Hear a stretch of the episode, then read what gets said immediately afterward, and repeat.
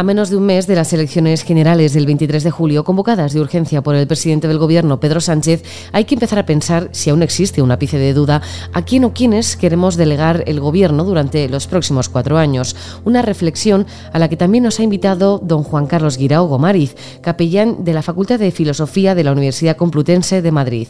Soy Belén Montes y hoy en el debate la reflexión del sacerdote que se enfrentó a Pablo Iglesias. Hoy en el debate, el podcast diario de El Debate.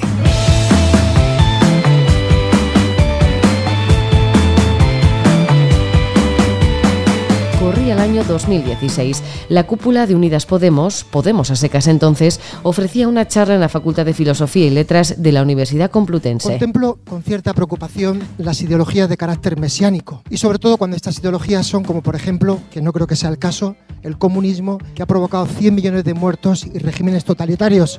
A ver. Por favor, por favor. La libertad de expresión que tenemos todos la quiso aprovechar el sacerdote don Juan Carlos, dejando clara su postura sobre la vida, el amor y sobre Jesucristo, sin olvidar que también había una gran verdad que esconde el comunismo, los más de 100 millones de muertos.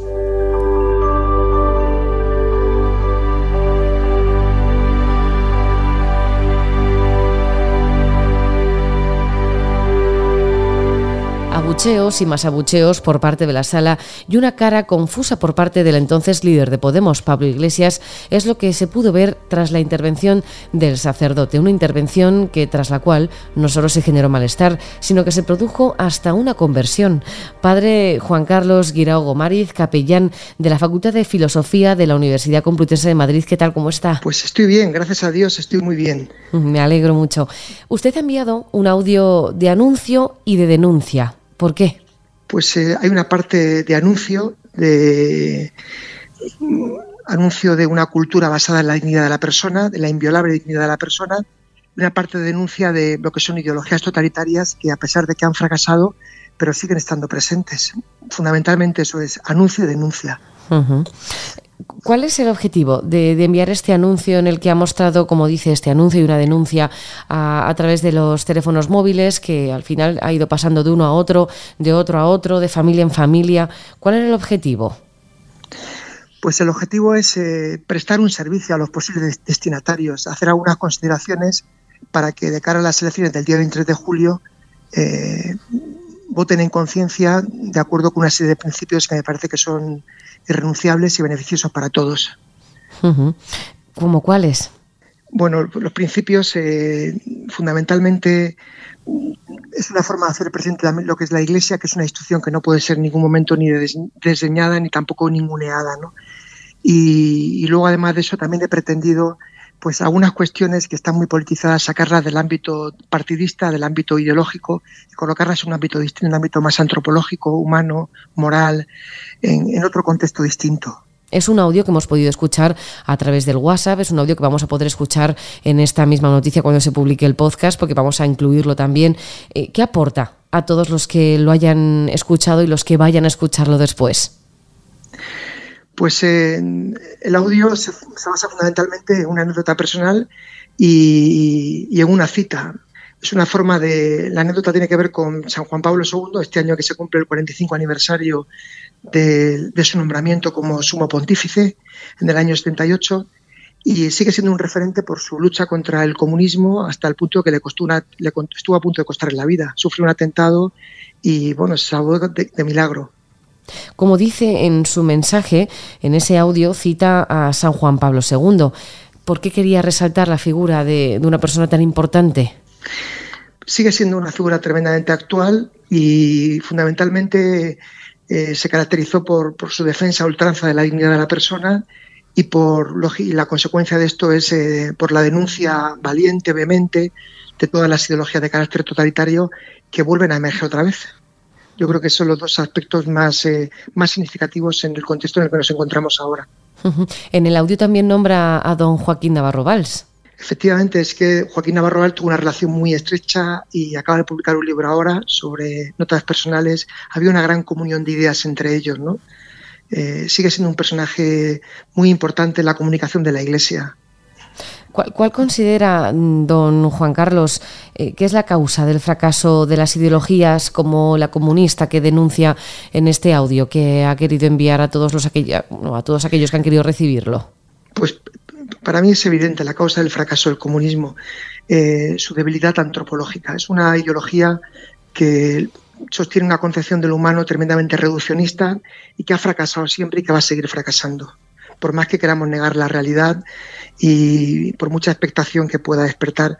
Y la causa de su propagación, pues eh, fundamentalmente radica en la falta de sentido crítico, la falta de formación, en definitiva la indigencia intelectual de mucha gente que es mucho más influenciable y manipulable y por otra parte, pues eh, privilegios de personas que no tienen escrúpulos y que muchas veces niegan la realidad. Son las dos causas que provocan la propagación de, esta ideología que sigue presente como una amenaza en muchos países del mundo. ¿Y qué les diría a los dirigentes políticos actuales que enarbolan esa bandera del comunismo que, como también comentó en su día, eh, ya bueno, mató a más de 100 millones de personas? Pues lo que les diría sería que miren a sus hijos y que piensen en Cuba, en Venezuela, eh, donde hay padres y madres de familia, ancianos, y que sean valientes, que sean consecuentes con eso. Y claro, habrá padres a los que vienen los niños o gente de la universidad que, que, se deja embaucar por este tipo de ideologías. ¿Y qué, les diría usted también a esos padres que, que dicen, viene su hijo a casa y dice, pues yo creo que soy comunista? Pues el mejor modo de luchar contra esa ideología es, la, formación y no dejar de concebir la, educación como una herramienta y como un instrumento de adoctrinamiento ideológico.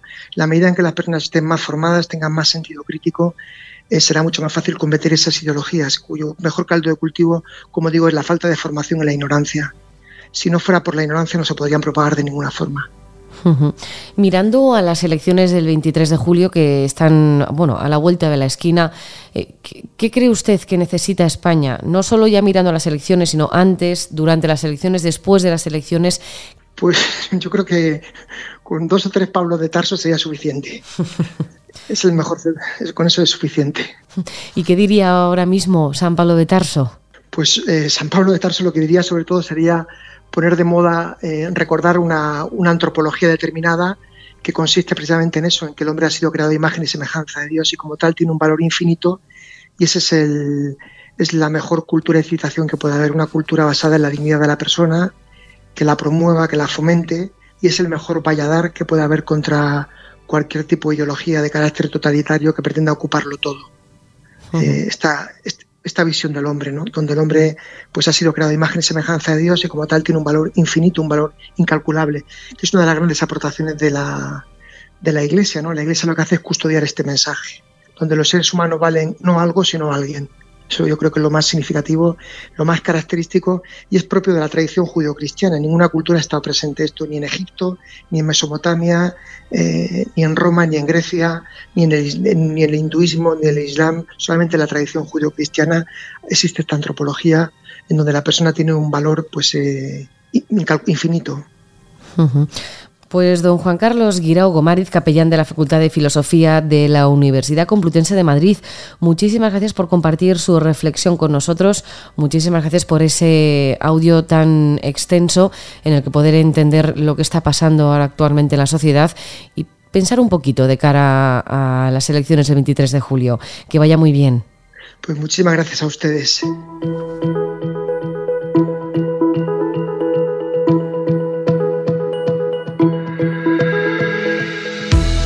El próximo 23 de julio estamos llamados a las urnas para decidir con nuestro voto si queremos que nos gobiernen los partidos que se olvidan de Dios o los que miran por el ser humano desde su concepción hasta la muerte.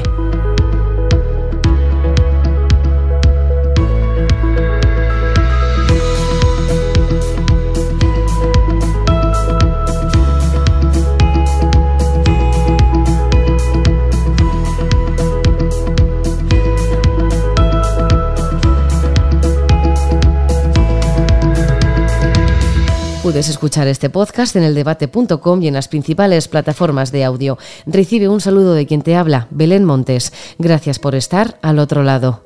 Adiós.